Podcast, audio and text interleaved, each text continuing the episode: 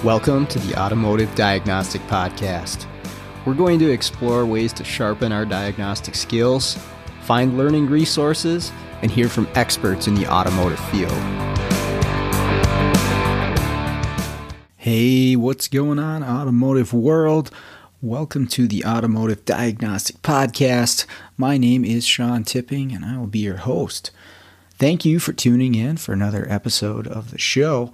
Today, I'm going to talk with Matthew Skundrich, and we're going to talk about some of the recent changes with NASTIF and VSP credentials, and we'll get into not only exactly, what NASTIF's role in the VSP credential is, what a VSP credential is, what's it take to get one, what do you need it for, and some of the new changes that are coming up with recent things that have been put out there. Really, really informative. I really enjoyed this talk. I learned a lot. I mean, I tend to learn a lot when I talk to anybody on this podcast, but especially Matt. He's got just a crazy amount of knowledge on this subject and a whole bunch of others. But we'll get into it here. Just as a warning, we did have a little bit of an audio delay. It's my internet for sure. I had a tree fall down on the internet cables going to my house, and it's been a little glitchy. But anyways, we made it through it pretty well. Just wanted to let you know if we're talking over each other at any point, that's why. But other than that, we'll get right into the episode. There we go. All right. So yeah, I'm over COVID. Okay. The wife got it 5 days after I got it, and I was very excited she got it because she banned me to the bedroom until somebody else got it, because she was trying to avoid everybody else getting it. And let me tell you, 5 days of being in the bedroom alone, I was bored. Yeah, no kidding. My wife's over there doing the Cry Me a River face. She has no idea how bad it was. I watched all the Marvel movies in chronological order by myself. Holy cow. On my crappy laptop. Yeah, that's how much free time I had. Which one's the first one in chronological order? It's weird. I don't even remember. I want to say it was still Iron Man, like the first Iron Man. Okay. So that was probably, and then it's like, yeah, it's a weird order. It's like Iron Man 1, Iron Man 2. Then there's a break for Iron Man 3. And what I found really interesting about the whole thing, because I had no life for 5 days, was that the Hulk is not, even though it's a Marvel movie, Universal owns the rights to the Hulk. Kind of like Sony owned the rights to Spider-Man. Sure. And so Disney Plus can't show the Hulk. So I had to rent the Hulk for $2.99 off Amazon so I could watch it. Which one did you rent though? Because whatever. They had two Hulk movies, right? All right, technically three. Okay. Because they did 2 years ago when like Universal Studios first came out. So we're talking, 2000, 2001, and there was two of those. There was a one and a two. It was supposed to be a trilogy, and never made the three. Then in 2013, they redid it again, and they kind of fit it into with the Marvel universe. And that's the one that's got the newest one's the one that's got the military guy who becomes like the Rhino, and it's the bad guy. And it was like, oh, maybe we shouldn't have given that guy the drugs. That was a bad idea. Now the Hulk's got to beat this guy up. So, yeah. Yeah, but somebody makes a really stupid decision in those movies. I'm like, these movies should just be called How Not to Do Things. But that's what I did. And then I wrote an article for a magazine, which, bless my wife's poor heart. I mean, she had to edit it, and she read a sentence out loud and looked at me with like three heads. And I was like, that's actually a correct sentence. And she's like, it doesn't even make any sense. There's like I'm like, just leave it alone and move on. leave it and move on. And so that's what we did. And then I kid you not, the technical writer, she wrote me and she's like, this sentence makes no sense. And I'm like, I'm going to tell you the same thing I told my wife. Leave it and move on. Okay. So you have your wife edit stuff for you as well. Oh, yeah. And then I sent it to a couple buddies in the industry just to get their opinions. And one of them sent it back like 4 days after it was due. And it is the most brilliant editing job I've ever seen in my life. So that guy is now getting all my papers after my wife fixes them grammatically. Because I'll type like a whole sentence and there's words missing. She'll be like, read this sentence, and I'll read it, and I read the words there. And she's like, that word's not even in there. I'm like, oh, sorry. So, yeah. For a kid with a Bible degree, I have pretty bad grammatical skills. Yeah, it's not my strong suit either. Being a teacher, I feel like I should be better at that stuff. Sometimes I'll be, maybe I got to write on the whiteboard or something like that. I'm like, shit, I don't know how to spell that word. It's just, you know, I was a technician for a long time. It's not my thing. I used to work with a guy who he'd write up his work orders and stuff. And he would obviously poor spelling or can't even read the word. And the service writers would give him crap about it. Like, can't you make this more legible? And he'd look at him, he'd be like, yeah, I gave up being an English major to be a technician. What do you want to do about it? And that was always his answer for that. So that's what I tell my students too. I was like, yeah, you know, I gave up being an English major. So yeah, what are you going to do? That's funny. Yeah, when I had to write 10-page papers every week for Bible college, it was like, oh, here's another one. But I was very fortunate. I have a friend of mine who liked to edit papers, apparently, for me.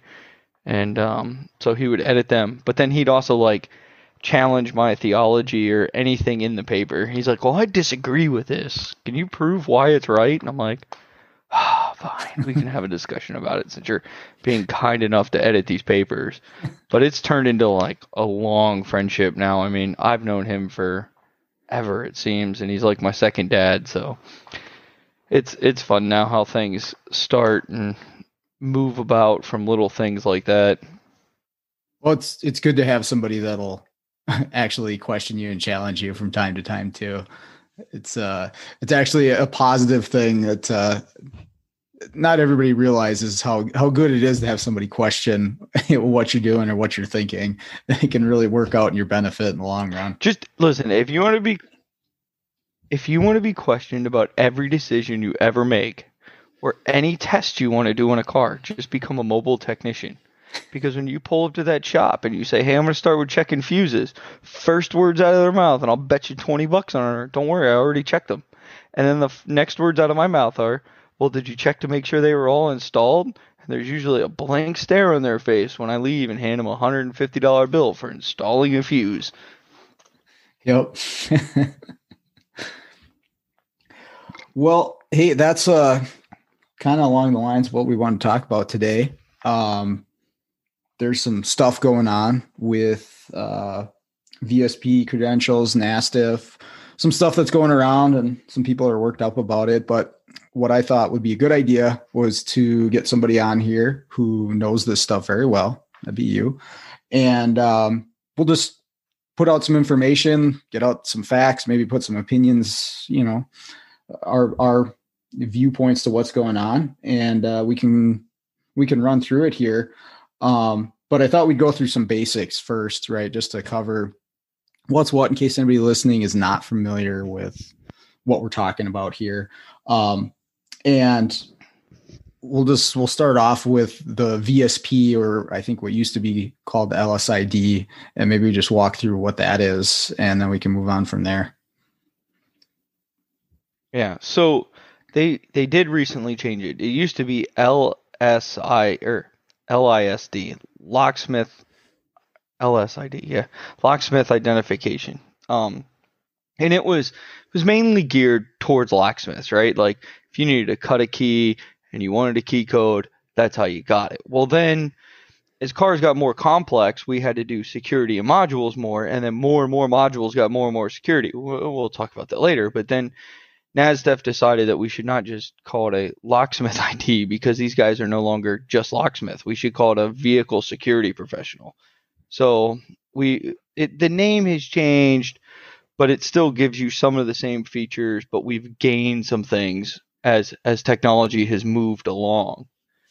So yeah, I mean, I did not have my LSID when I first started my business, and that was 6.5 years ago, five and a half years ago. I'm on year 6, so 5.5 years ago, and I didn't need it at the time, and it didn't dawn on me to really get it, so I didn't. I actually think I got it about 3 years ago, and Ford was what pushed me to go get it, and we'll get into that later on in detail. But so this is something newer for the automotive technicians that may not know that cars are going to require this to do certain things. Now, I need it because I'm working on 2021s already. I've already done one Mach-E, which that car's pretty sweet. I kind of want one now. I wish it was like Ford Explorer size, because I'd totally trade my wife's ST Explorer in for Mach-E. But I'm working on 2021s already, so I have to have the latest and greatest. So it's kind of weird when you're mobile and you work at some of these body shops or some of the dealers call you, because you have to have certain things on them. And that's where this VSP has come in to play, is at that dealer. Now, in case you're wondering, to get the VSP, it is a lengthy process. They have changed their, NASDEF has changed their website. They've updated it. I know people now getting approved within a week of applying, where when I applied, it was like, oh, we'll get back to you in 4 to 6 weeks. And I'm like, oh, it's going to take a while. Yeah, mine was about the same. So, yeah. But when the NASDEF, I don't know how to say it. It's too late. When they updated to SDRM 2.0 and it went all web-based, because if you remember, you and I got this paperwork, you filled it out by hand, you took pictures of it, you emailed it in, right? Well, now you just fill it all out online. It's one form. It's boom, boom, done. They really did streamline the process with SDRM 2.0. I mean, they get a lot of flack for doing some things wrong. I thought SDRM 2.0 was a little weird in the beginning, but their application process is super streamlined now. I had a buddy, literally, he got his in a couple days. So wow. If your ducks are in a row, and these are the ducks you got to have in a row, I made a list so we can go through them. The first one, it's the biggest, and it's what kills most of the people in our automotive industry, is a background check. I tried to do some more research on this, but the information's a little shaky to find, and I didn't feel like emailing them because they're getting bombarded with questions, and I knew I wouldn't get an answer by the time we were filming this or recording this. But I believe it's no theft-related crimes or felonies for 8 years. And to me, this is a big killer in the automotive industry, because I don't want to call us a second chance industry, but it sure seems like there's a lot of guys who learn to work on cars in prison, they get out, and then they come here. So this is a big killer to a lot of guys who maybe screwed up 7 years ago. And there's some crimes, if you do them, I want to say it's grand theft or something. There's a couple crimes that if you commit them, I don't care if you did it 40 years ago, if it's on your record, you can never get an LSID. Okay. So if these guys own a shop, they can't get it because of what happened 30 years ago, right? So so you got to pass a background check. Next, you got to have a commercial general liability insurance with a $1 million policy coverage and $500,000 per incident. Now, if you don't have it, it's not a big deal. NASDEF has like links to where you can buy an insurance, and that insurance agent knows exactly what you need. It's kind of like It's a nationwide insurance, because there's rules and laws regulating who can sell insurance and what state and blah, blah, blah, blah. But it's weird. You can get it from them, so it's not a big deal. But most shops have that. I mean, if you have a shop, you have a $1 million policy. The next thing you need is a driver's license. So if you don't have a driver's license, you can't get an LSID. you need a proof of business. So basically, I just send them a copy of my LLC documentation I get every year when I renew. The next one's kind of weird. They want a business card or a letterhead.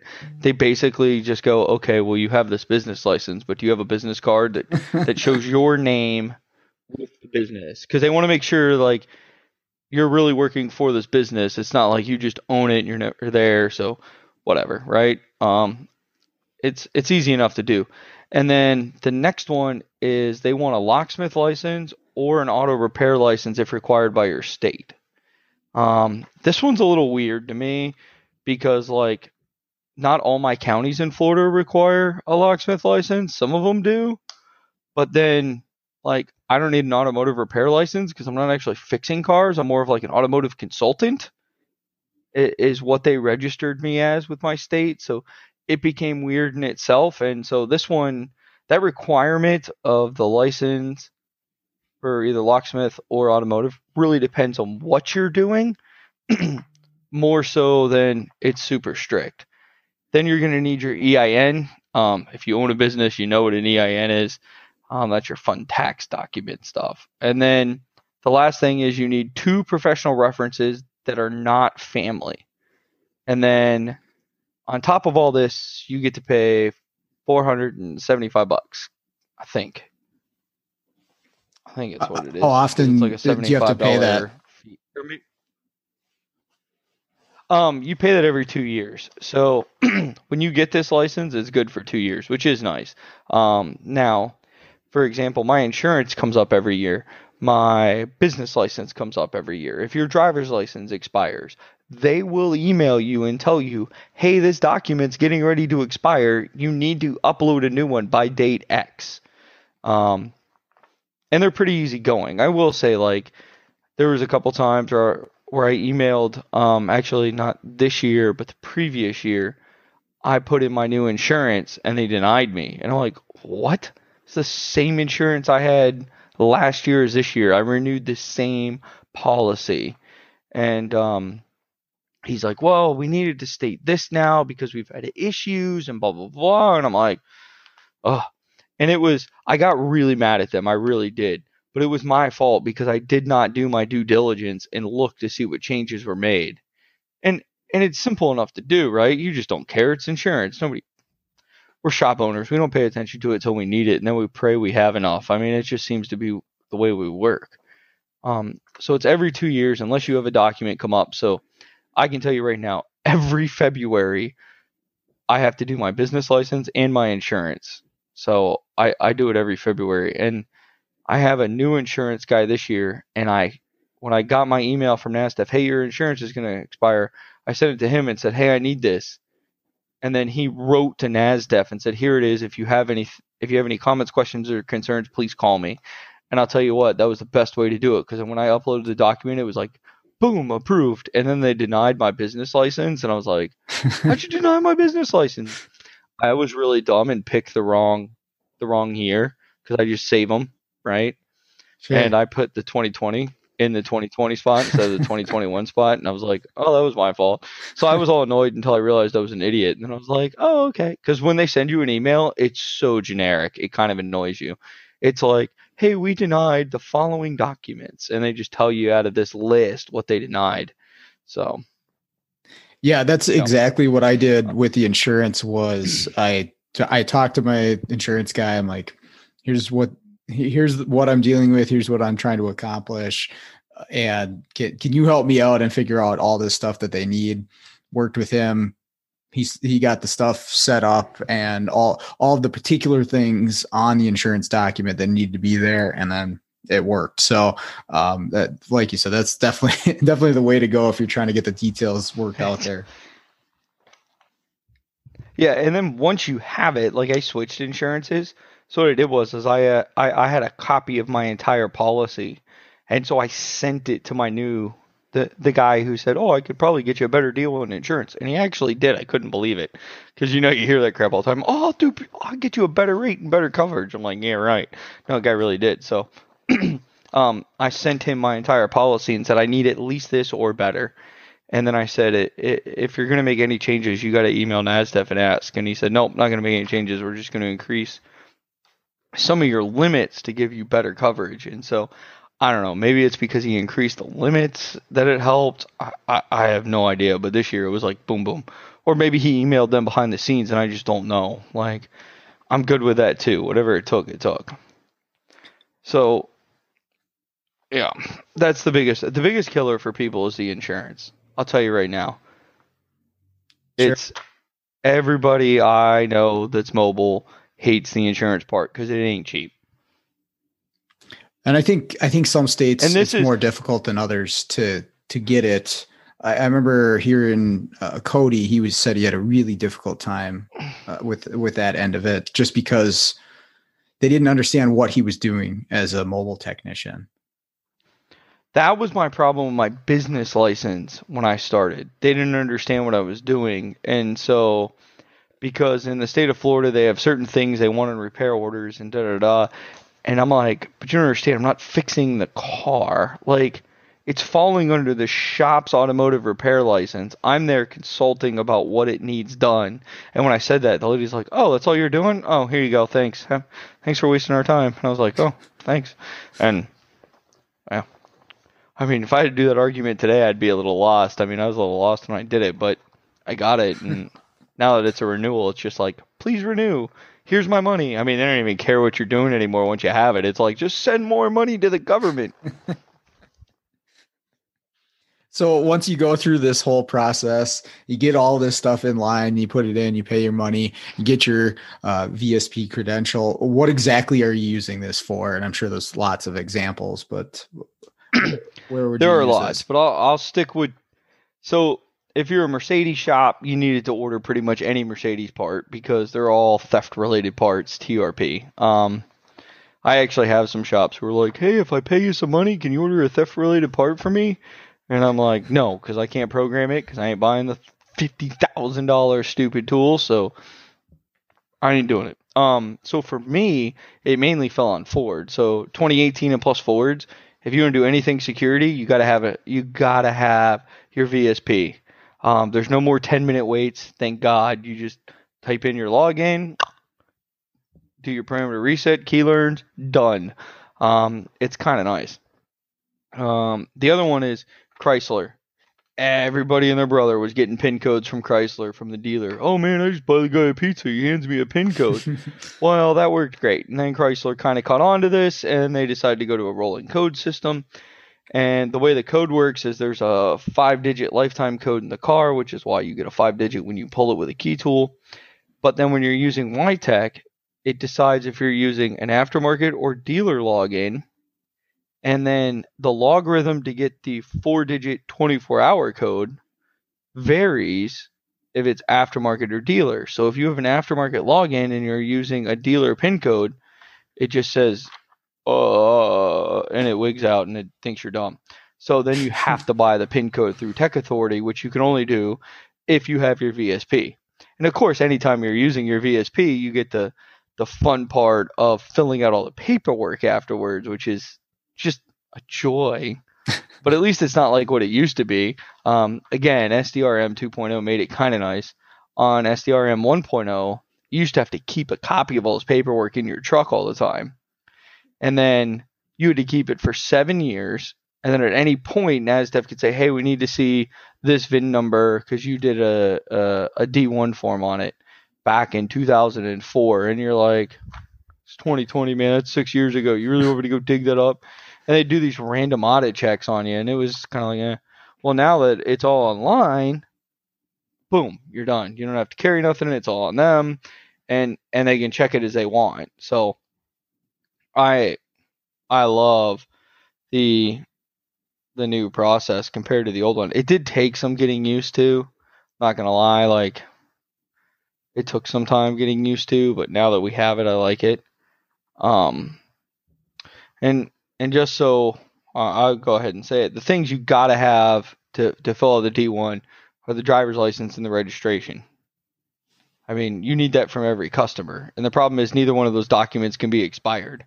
So you run into some issues, especially during COVID, where this government that issues all that crap is not open. And so there was a little bit of a sketchiness there for a while where I was like, I need to make a key and I need a key cut code. So, yep, you're getting an expired driver's license because this dude can't go for another 4 months. And I'll be honest, like as much flack as NASDEF takes sometimes, I tell you what, they were pretty lenient with that stuff. They would be like, "Oh, okay, yep, the government's closed. We can verify that." You know, and I was like, "Sweet."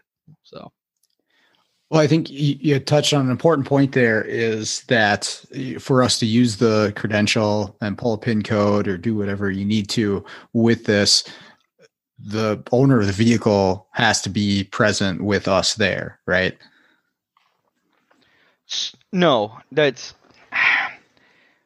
have to be present for the shop and give the shop the driver's license. The shop can make a copy of the driver's license. The registration in Florida is always in the car, so that's never an issue.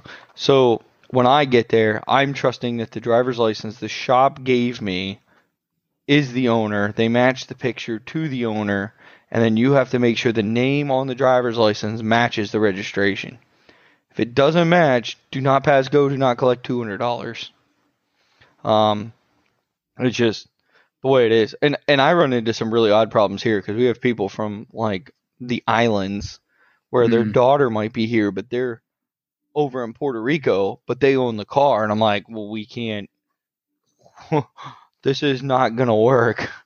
Like you need to either transfer ownership of this car or he needs to come here. So we've had some interesting situations where, you know, the random China tool has bailed me out of a jam here and there. Tools of questionable origin. Yeah, tools of question. That was it. I couldn't think of how they worded it. Yeah, tools of questionable origin have bailed me out of a jam a couple times. But this isn't. I mean, we're joking and having fun, but this is something that kind of actually did not start off as what I think they thought it would start off as. I started looking into this, and NASDEF was not about keys back in the day. It was about information.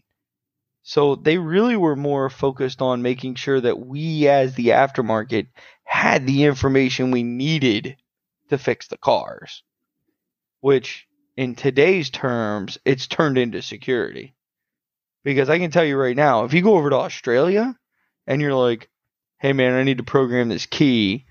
I need this PIN code or I need access to programming it. The only way you're doing it is EEPROM. I was at a locksmith event and there's a guy from Australia and he was wicked good with EEPROM. And I'm like, man, you were really good at soldering, desoldering, and seeing where the keys are. He's like, dude, this is the only way we do it in Australia. There's no onboard programming. There's no OBD programming. It's rip the theft module out, write the key in it, put the theft module back, and move on. And so I was like, every car? He's like, every car. And now they're starting to get into where Australia is now trying to pass laws so they can be more like the United States and have some of the functions that we have now, because that's what NASDEF started years ago. So that's how far behind Australia is. Okay. I mean, what was the real push though to, I'm trying to word this the right way. Formalize it? Yeah, it's, I don't know, I say formalize. I wish people could see my air quotes. Formalize it. So, you know, they started, and NASDEF started in 1999 in Arizona, and it really started once IATN and information became more rampant, and they realized they needed to be more formal. So they kind of saw these changes coming to become more formal and realized they needed to go that way. So I pulled this up in like the history of NASDEF through some magazine thing I found. This is what it said. In 2006, industry leaders, the board members of the organization include representatives of the Automotive Service Association, ASA, Automotive Service Councils of California, ASCCA, Automotive Locksmiths of America, ALOA, the Equipment and Tool Institute, ETI, International Automotive Technicians Network, IATN, Global Automakers Association, Alliance of Automotive Manufacturers, AAM, National Automotive Dealers Association, NADA, Automotive Aftermarket Suppliers Association, AASA, Motor Information Systems, Pacific Technology Solutions, National Institute for Automotive Service and Excellence, ASE, voted to make NASDEF a 501c3 to help them to complete the mission they all agreed on. And what mission did these leaders, which reading that list, that's like some of the biggest organizations still today. Their mission was pretty simple. It was facilitate the identification and corrections of gaps in availability and accessibility of automotive service information, training, diagnostic tools and equipment, and communications to the automotive service professionals. So all them big groups of people, the ASA, AOLA, if you do anything with locks, you know ALOA. IATN's still pretty big. ETI is huge in tools.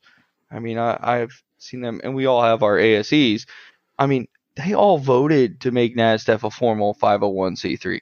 I mean, when we donate that money to NASDEF, it's like it's a nonprofit. Like, they spend every penny they get, and they never carry any money over. I mean, their goal isn't to make $1 billion. Their goal is to help improve the industry, and they spend that money to improve the industry. So, I mean, for the little bit of budget they get, I feel like they've done some big things for us. I mean, I'm still excited I can program GM by OBD, and I ain't got to take the theft module out every time. I mean, I'm good with that. Yeah, no kidding. So, I mean, the idea that they're there for information, I think it's working. I mean, we've had some other really interesting changes come up that not all those organizations agreed with. For example, ASA did not like the Right to Repair Act, Part 1 or Part 2. So it is interesting to see what the ASA likes and doesn't like and how they go about it. So what issue did they have with that later? I can't quite remember off the top of my head, but I just remember I know for Part 2, the Part 2 is dealing with more of the like IT side of the software. Like, hey, you have the right to that software. And ASA is like, we're getting into like information technology stuff and IoT, Internet of Things, and self-driving and blah, blah, blah. Like, this kind of, I think it kind of stemmed back to when the Chrysler got hacked and the guy could drive it around the parking lot because he put a micropod in that had a virus on it. I mean, we all remember that on 2020. So I think they more kind of went, well, wait a minute. We already know people can drive these cars if they really wanted with throttle by wire, brake by wire. Well, now we have these sensors and radars and we're moving to autonomous vehicles. I don't think we really need to let people have as much information out of their car as they think they need. So they opposed it. And I know lots of my industry friends also opposed Part 2. Part 1 was a little more iffy. I opposed Part 1, but we'll talk about that later when we talk about some of the new changes NASDEF made, because I think Part 1 was the can of worms that got opened that some people are complaining about, and I think we're going about complaining in the wrong way. All right. Well, yeah, there is some new stuff happening with all of this, and that's kind of why I wanted to talk to you.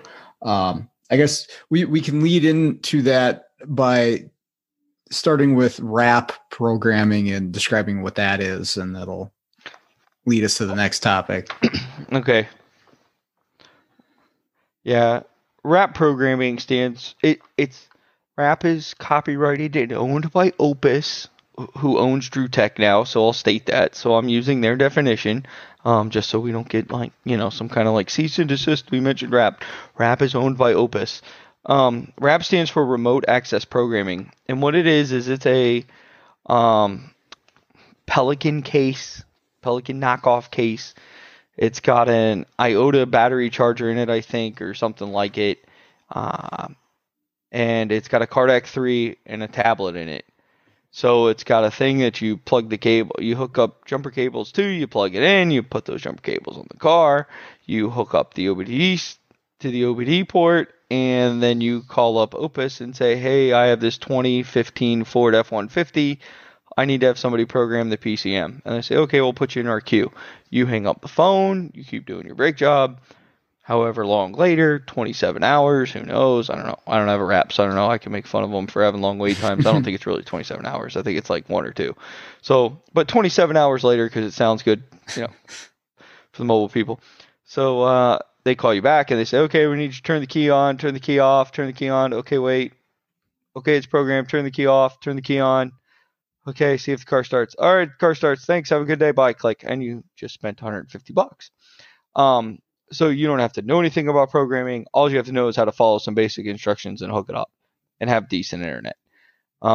Their tablet's kind of unique. It's got this special software on it where the one shop I know that has a RAP, I asked the guy to film when it was working, and he's like, "Why? It's just a black screen." He's right. Like, it comes on.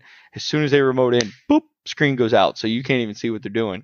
So it's not even like you could buy a RAP and then learn how to program from watching them do it 100 times. There's nothing there.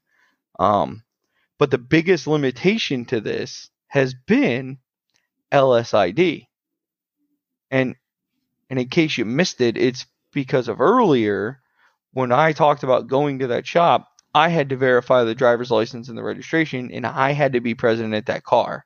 You can't share your VSP number. So if Sean, if you worked for me and I sent you to a car, I can't let you use my VSP number. You would have to be a subsidiary of my VSP.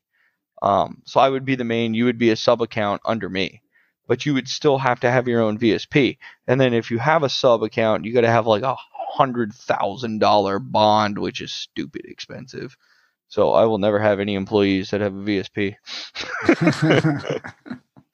And that's been the limitations of RAP. So they could program, let's say, a 2018 Ford PCM, but then they can't do the parameter reset to make the truck start. So now you paid them $150, but then got to turn around and pay a locksmith to come out and pay him $80. So it kind of almost didn't make sense in a way. Mm-hmm. So that was the big problem with RAP.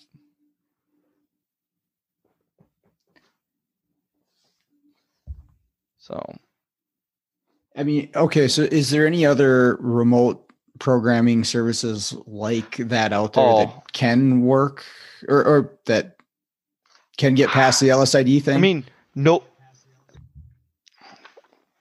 I mean, there's AirPro and Aztec, which they basically use a special device to emulate the factory tool. So if Aztec or AirPro would have a dealer login, say, and they had dealer access to get, for example, on Ford. If you're a Ford technician, when it brings up that screen, you've seen it. It says, are you a dealer tech or are you a NASDEF person? Sure. And basically, you just need to say, hey, I'm a dealer tech. You hit it and you log in and there's no D1. The problem is the dealers are self-audited. So the dealers get checked by their own OEMs to make sure their paperwork's in a row. Now, granted, the dealer's doing what? 1 million cars a year, if not more. So the chances of them getting picked on the one VIN may not matter. But if you're a company like Aztec and you're doing 100,000 cars, well, that might raise a red flag to Ford. Who knows? I mean, is there behind-the-scenes money there that may be buying them some privileges? We could speculate, but, I mean, nobody can say anything for sure. I'm just going to assume they're following the rules and that they're at this current point in time with what we're talking about, no, there is no mobile programming that can do LSID stuff. Okay, until we have something new, the AIR. Until this new thing AIR I feel like we have, yeah, until AIR was released. So what is AIR, right? That's what we're gonna talk about. How fun is it? So AIR stands for Assisted Immobilizer Reprogramming. So basically, in a nutshell, this allows remote programmers, those not on site. So we're talking Aztec, AirPro, RAP, and they're not on site. So I'm in Florida, they're in really expensive New York, paying way too much in taxes. They're going to do it for me. Not on site, to be able to perform a VSP functions while not present. I want to make that very clear. They are now able to do a VSP function when they're not present. So, of course, this becomes an interesting question, and I know what's coming, because this was the first question I had. Well, wait a minute, how can they do that? Who holds the VSP then, right? Because a VSP is the only way, a vehicle security professional is the only way to get this access. So I dug into this a little and realized that the AIR service provider, so now you have to sign up with NASDEF to be an AIR service provider. Currently, there's going to be 3.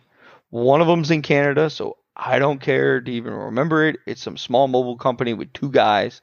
The other one was in the United States. It's AirPro, which is really big in the collision world, so that kind of scares me. And then the other one is Opus, which I'm not surprised. I mean, Drew Tech is the leading J2534 box maker, and they make the RAP. So, I mean, if you're going to run a gauntlet of tasks, pick the 2 biggest names.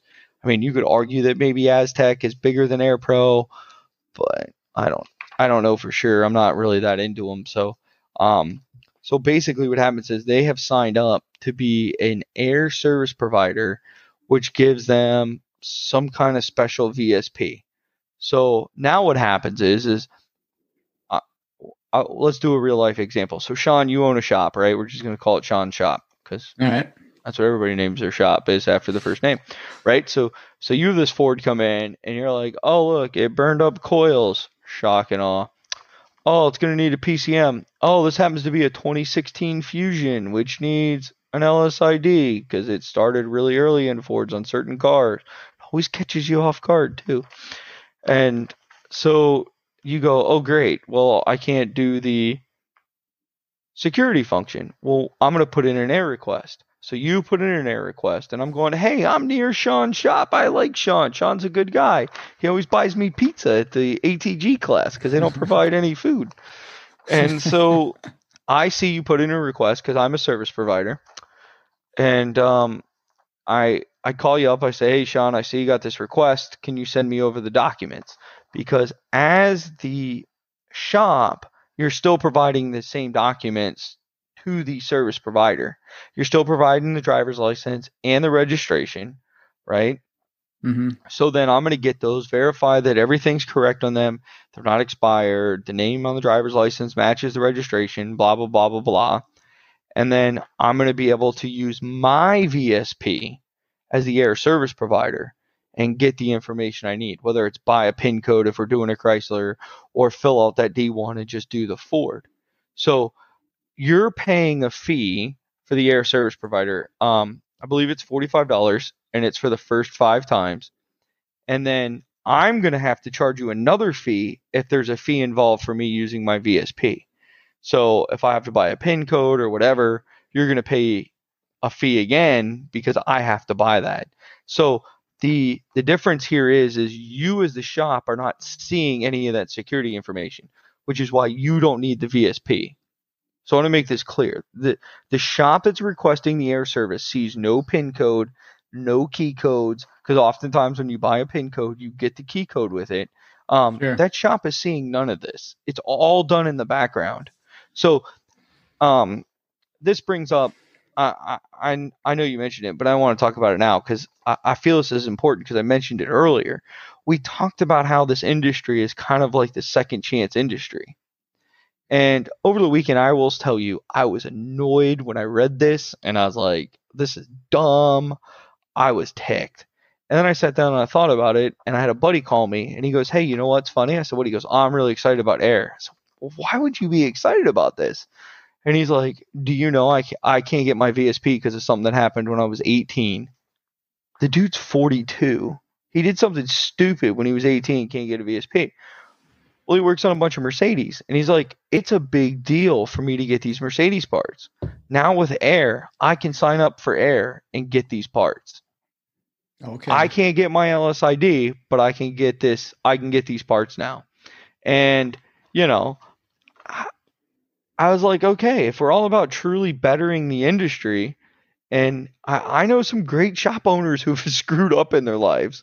I mean, I think the more nuts you are, the better the technician you are. I mean, I got a buddy who's got 9 different profiles because he keeps getting kicked off of Facebook.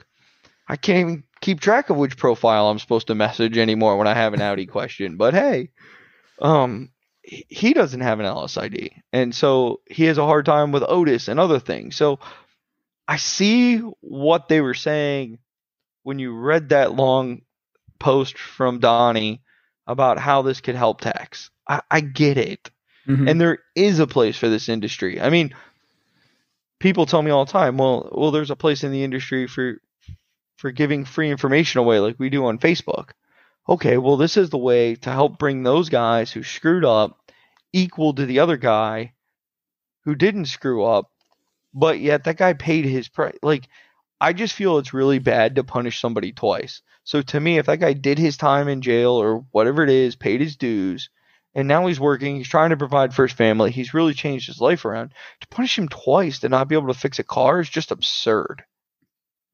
Yeah, I 100% agree. Annoying, right? So I mean, okay, so that's kind of like my whole like, okay, I get why we're doing this, and it's definitely something interesting, and I get this. Like, there's a lot of liability in this. I can see a lot of ways for this to go sideways, right? Like, to me, I can Photoshop anything if I take pictures of it. I mean, I could easily forge a driver's license and a registration and change the VIN and steal somebody's car.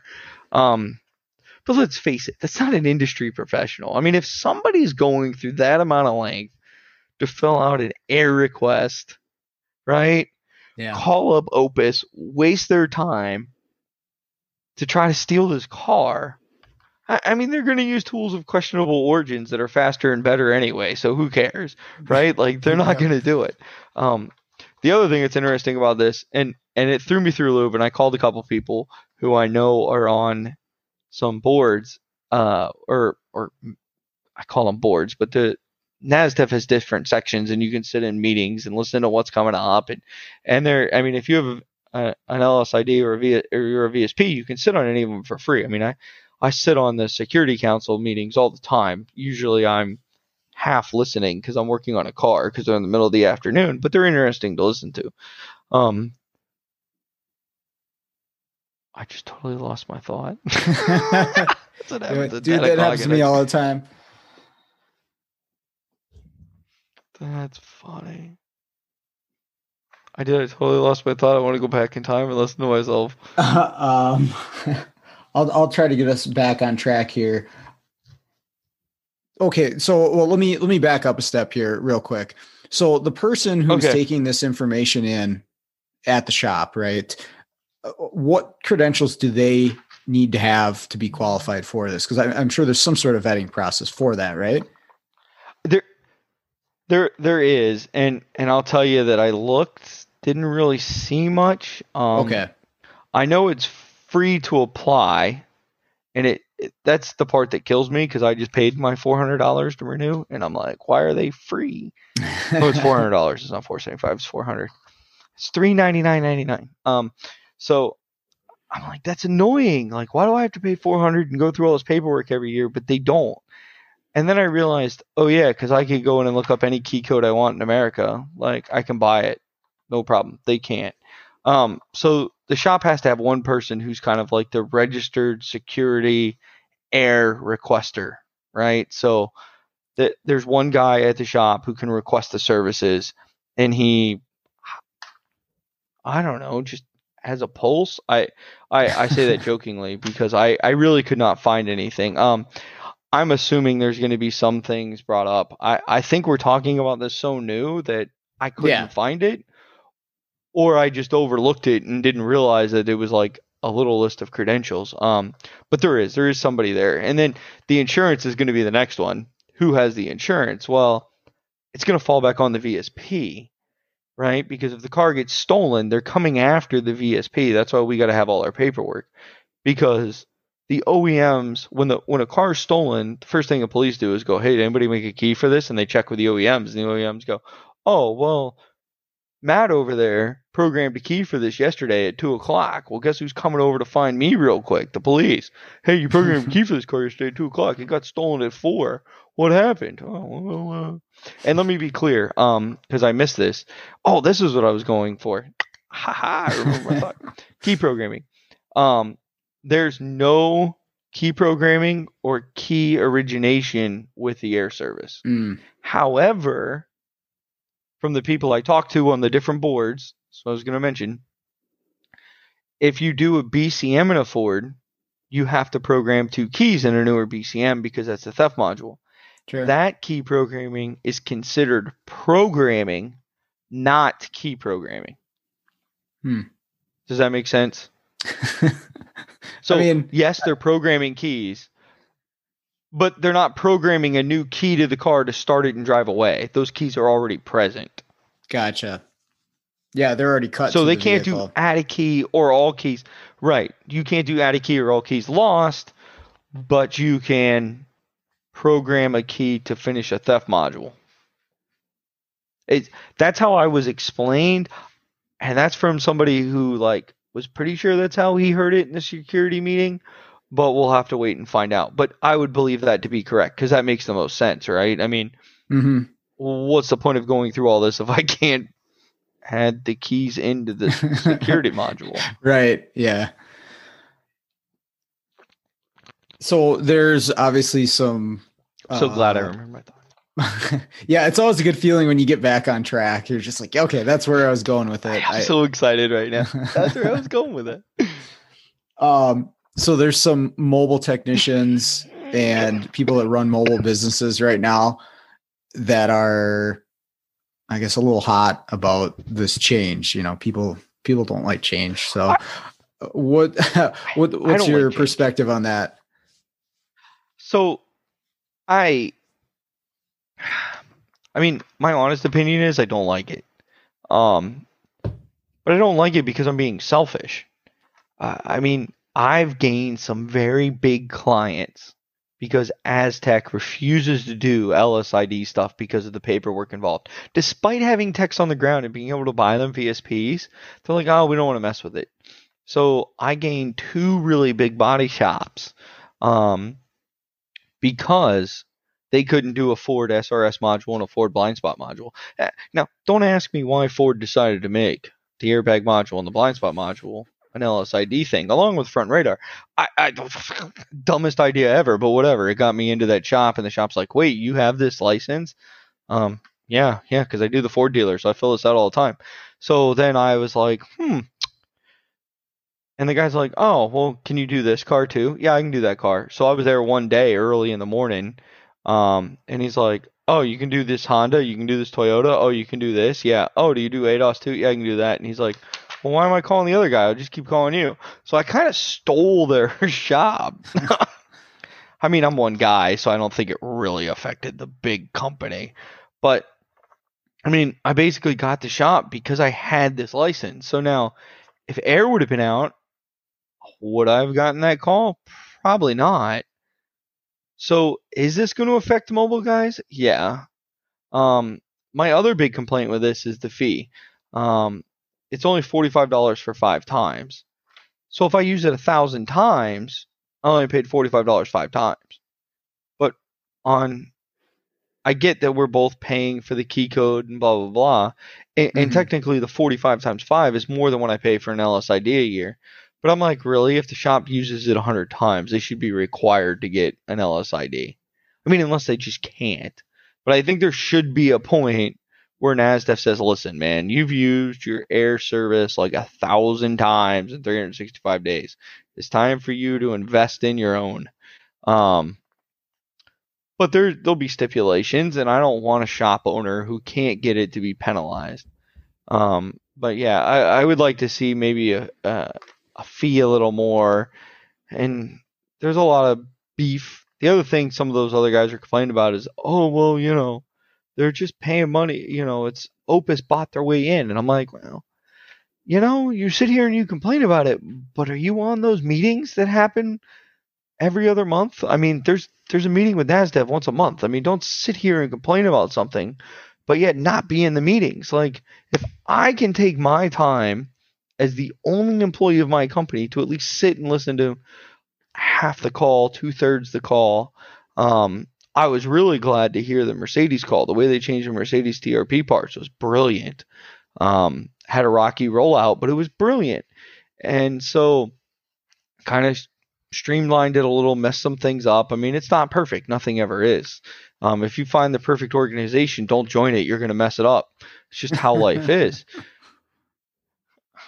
But, I mean, if you're going to bash them and say, hey, let's not do this. This is dumb. Well, why weren't you on that meeting call? Why aren't you sitting on the board? Why don't you try to do something to help them? I mean, I started a J2534 group because I got sick of seeing all the programming questions in groups, and you got 50,000 wrong answers, and maybe two guys knew the right answer, and I was like, this is dumb.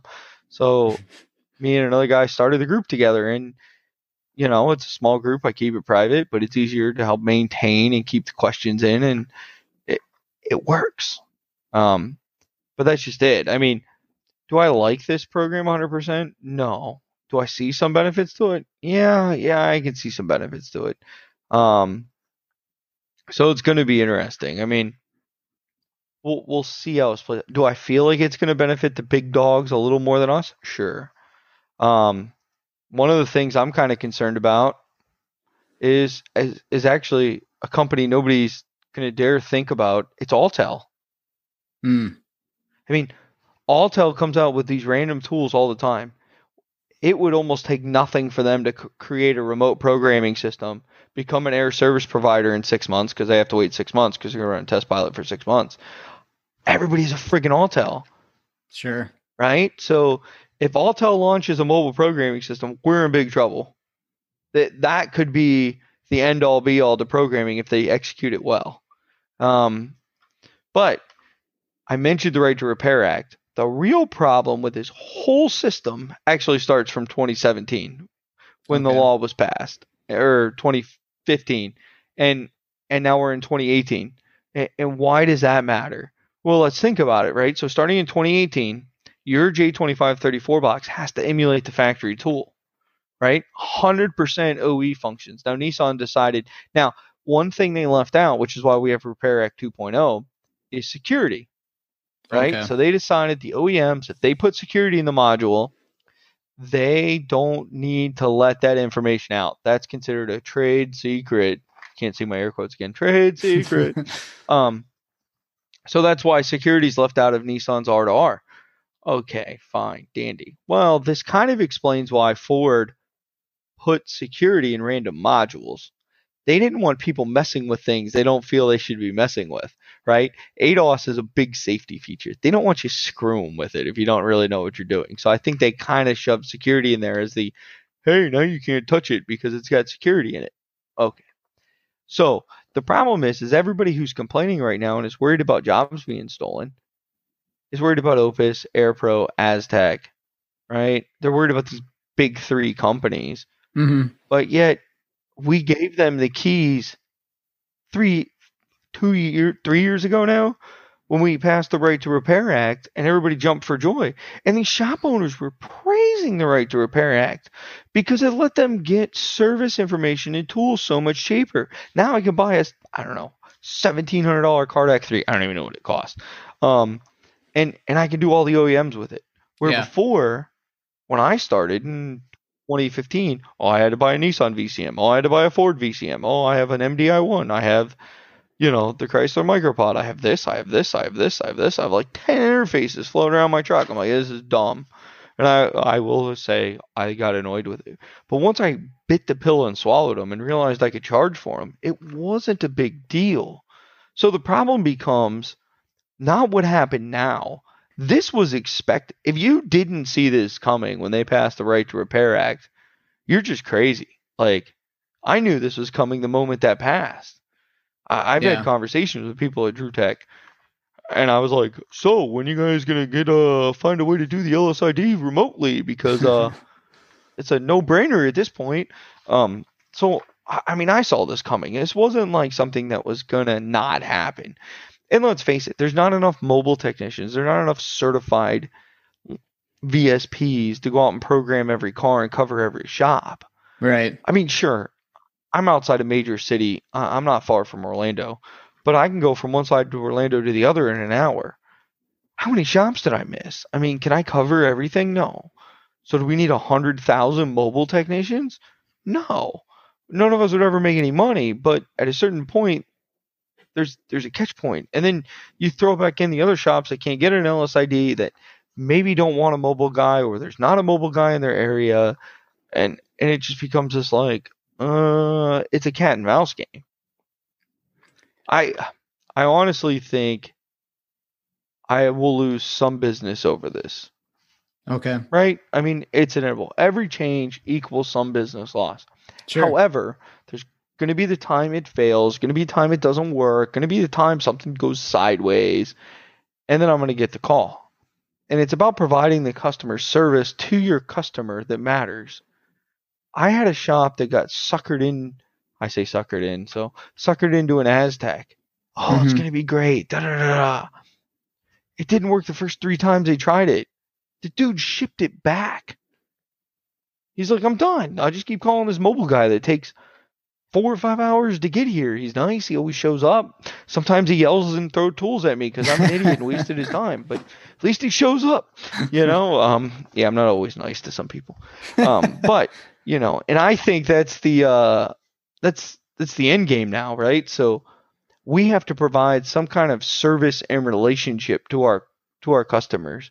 When I had COVID, it was probably my biggest fear of my life. I'm going to miss 2 weeks of work where I can't provide any service to these shops, and they're going to have to call somebody else. What if they call the other guy and he's better than me? What if they call the other guy and he's nicer than me? What if they call the other guy and he's nicer and better than me and he looks good, right? I mean, it doesn't take much to beat my looks, but still. I was super nervous about it. And you know what's funny is I had COVID and I come out of the room for lunch or something, and I said, "Oh, after lunch, babe, I gotta go fix a car. It's in the driveway." She goes, "What do you mean it's in the driveway?" So I don't know. I said the other guy couldn't fix it. I feel fine, I'm just a little tired. I'm gonna go fix it in the driveway with my COVID. They said they didn't care, and they left me a little COVID like disinfectant spray. So when I got done, I just sprayed the disinfectant, and I called them, and they picked up the car. But I mean, I was genuinely scared for nothing. I mean, nothing. Yeah. And those 2 big shops that I got from Aztec and another mobile company that don't want to do LSIDs, they called him back out. And one guy's like, "Oh, why haven't I been here?" And he's like, "Oh, we're using this like really small guy. He's nice, you know." And I have relationships with him. I buy him lunch once in a while. We hang out. I ask him how their kids are doing. Right? There's a genuine relationship there that you can't get with a mobile company. So right. I think this is going to affect the industry, and it's going to make getting new shops harder. But I don't think this is the end of the world like some of these people say it is. Yeah. I mean, that's the thing is I've been, you know, to a lot of shops around me, you know, doing some marketing and stuff, and, "Hey, do you need programming services or whatever?" And I think I've only run into 1 or 2 shops that even have a RAP system, you know, as of right now. And so it's not super commonplace to have that in the first place, but like you said, that personal relationship that you have with them, it really makes a difference when you get in with technicians and the shop owners. And heck, maybe you screw something up one time. I mean, obviously I do that all the time. Like I'll just make a bad call, or I'll brick a module, and it just looks, I feel like an idiot. I'm like, these people are never going to call me again, you know, but I've been working with them for a while. And then I get another phone call from them. I'm like, okay, cool. They want me to come back, and they keep using me. I built that relationship with them, right? That, you know, that I'm going to show up, you know, I'm going to do everything I can for you. I'm going to help you out where I can. And that makes the difference. But like you said, you can't get that from a big company. It's just, It's not going to happen. And there's tools of questionable origin that have this thing called SOD, right? Support on demand. And you can have somebody remote in and program your Volkswagen. And it's like, wait a minute, you're complaining about VSP rights, yet you're using your Gecko license on a car that you have not seen. You've had no proof of ownership, no proof of registration, and you're going to do whatever that guy requested? I'm confused, because the whole point of this is to lock things down and to keep it safer. I mean, it just kind of cracks me up. It's like, if you're going to condemn one tool and make money, or blame NASDEF for this, but yet make money off using another tool because you pay for this Volkswagen or Audi license, and you're doing this support on demand system, but yet you're not verifying all that owner's information, then why are you upset? Because they're going to maybe steal a little bit of money from you? Okay. Like, that's business. You can't win them all. I don't know. It just kind of got to me this weekend when I was talking to some people about this, and I was just like, what are you upset about? Did you sit on the meetings? Like, and that's what gets me. Like, if you're not, this is a big thing with me. Don't sit here and complain about something without having a possible solution to fix it. Yeah. Right? Like, I don't like NASDEF's idea of, you only pay 5 times. I'd say you should pay every time. But there's probably a reason they said 5 times. And if you read the report, it said that in their test program, which has been 2 to 3 years or something crazy, most shops didn't use it more than 5 times. Okay, fine. But the same guys complaining about the programming loss they're going to have are going to be the same guys who say, over-the-air updates are never going to work, right? I can't believe vehicles haven't gone to over-the-air updates yet. I haven't plugged my iPhone in to update it in 3 years, other than when I got my new phone and I do a manual backup. My wife's new 2020 Explorer, I will say I'm a little nervous to hit the sync update button, just because I've bricked enough syncs in my lifetime to but I think this weekend I'm going to park it next to my house, because you can use your house Wi-Fi, so you can increase the download speed instead of using their little 5G it comes with, or 4G or whatever it is. So I think I'm going to pull it up next to my daughter's room, let it down. I mean, it does it with the car running, so the battery won't go dead. Sure. So you download it, and then it installs. And I'm like, kind of want to try this. I mean, Chrysler's been doing it for a while. I mean, at what point are you going to be okay with change in the industry? And that's been my thing this weekend. Can I accept this change? Because if Alltel decides to make a RAP programmer, I'm telling you, are people just going to boycott Alltel? Oh, I'm never buying another Alltel. Well, that ain't going to happen, right? Man. But NASDAQ makes one small change, and it's, oh my gosh, we got to abandon this ship. And it's like, I see bigger changes coming than this. Yeah. I mean, one of my former students is, he works for Tesla, and he was telling me about some of the stuff that they do, how he does most of his work from a laptop, not at the car, right? And then updating and going through the programming and finding issues with the software and all this stuff. And he's like, yeah, I don't even go to the car. It's just all over the air. And that is how it's going to be eventually at some point or another. It has to. Right. Let's face it, right? So we're going to EV cars, right? We got this new great Democratic president, Congress, and Senate. EV's here to stay now, at least for 2 years. And if the Republicans win one or both of the houses in 2 years, then maybe we'll be back to gasoline and burning dead dinosaurs. But for right now, EV's here to stay. Yep. But with EV comes a lot of changes. And what people really want with EV is self-driving. But I think that's going to change, right? Because we have a lot of shops who aren't doing ADOS correctly, and we can have another podcast on that for another day. But, for example, Toyota says if you do alignment, you have to do these calibrations. How many shops are letting that go, right? So once we hit this level 3 car where it's got a geofence system in it and it can basically kind of drive itself, level 4 or really less inputs, level 5, screw it, you don't need a steering wheel and a gas pedal. What are we going to be fixing on these cars? Just changing brakes and tires and then replacing the part that got a code? I mean, these changes are coming, and we have to either start to look at it and go, okay, what am I going to do differently, or just complain about it. And I don't know. I'm not the most loved guy in the automotive industry. But at the same time, I'm looking at this going, I'll be 34 in May, and what am I going to do with this if I stay in this for another 10 or 15 years? I mean, GM, Ford has all announced no more gasoline engines come 2035. Done. That's a big change. Yeah. Right? I mean, it's 8 of my courses that I teach are centralized around the internal combustion engine. So I'm like, boy, I'm going to have to really change up or we have to completely change the structure of our program. I mean, obviously, you know, the gas engine is going to be around for a while, but yeah, you got to start thinking about that stuff. Is it's all going to be completely different 30 years from now.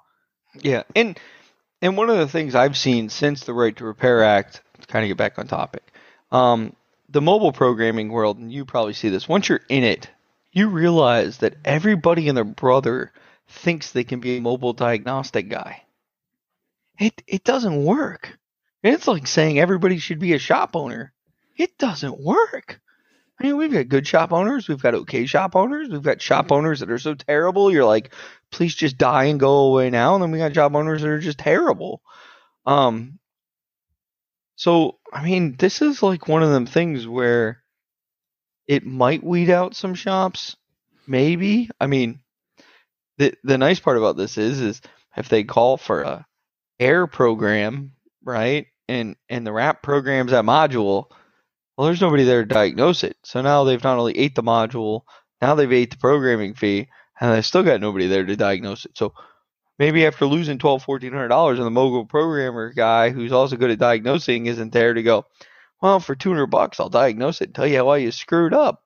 You know, you eat $2,000 or $3,000 worth of them calls. Maybe you just won't take them, which would help improve the industry in my mind, because now we're not wasting customers' money and time and parts. Or it just causes the shop to say, hey, you know what, maybe I shouldn't do this anymore. Close up. Because not all shops should be here. Right. So I don't know. I mean, I could see some really good things with this. And again, I mean, I see bad, I see good.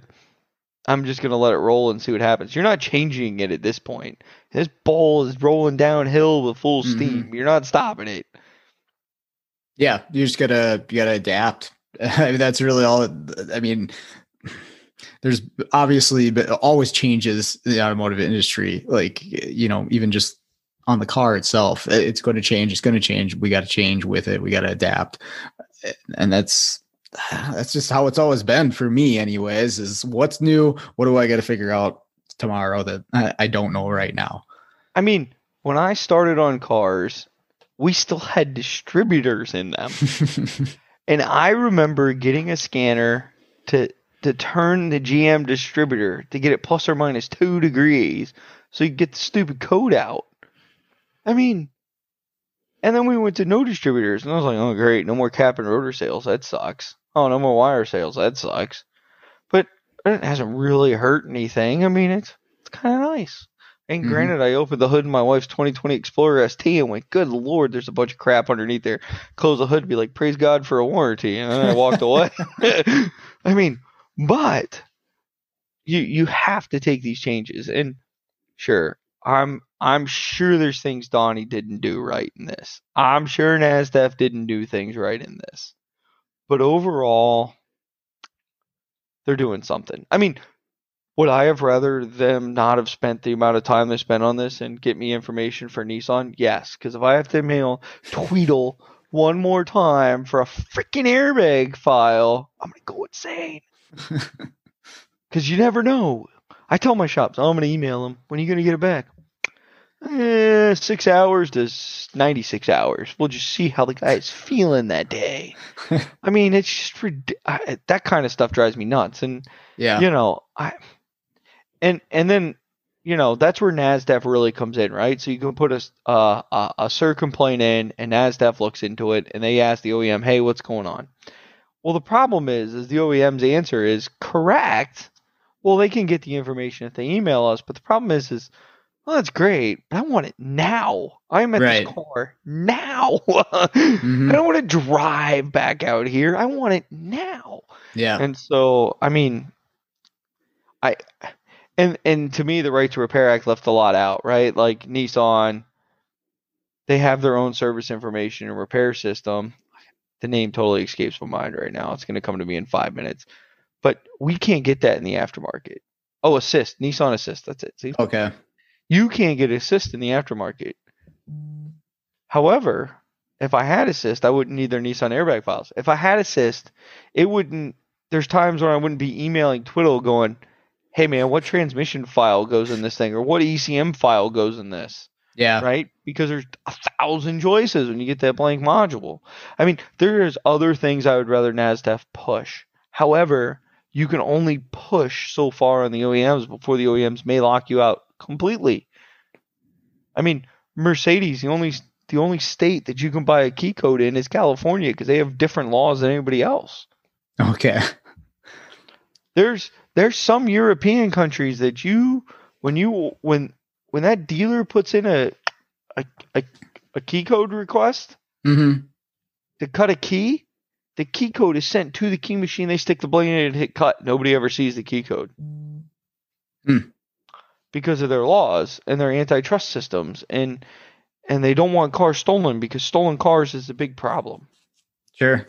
But I think that this was a decent solution.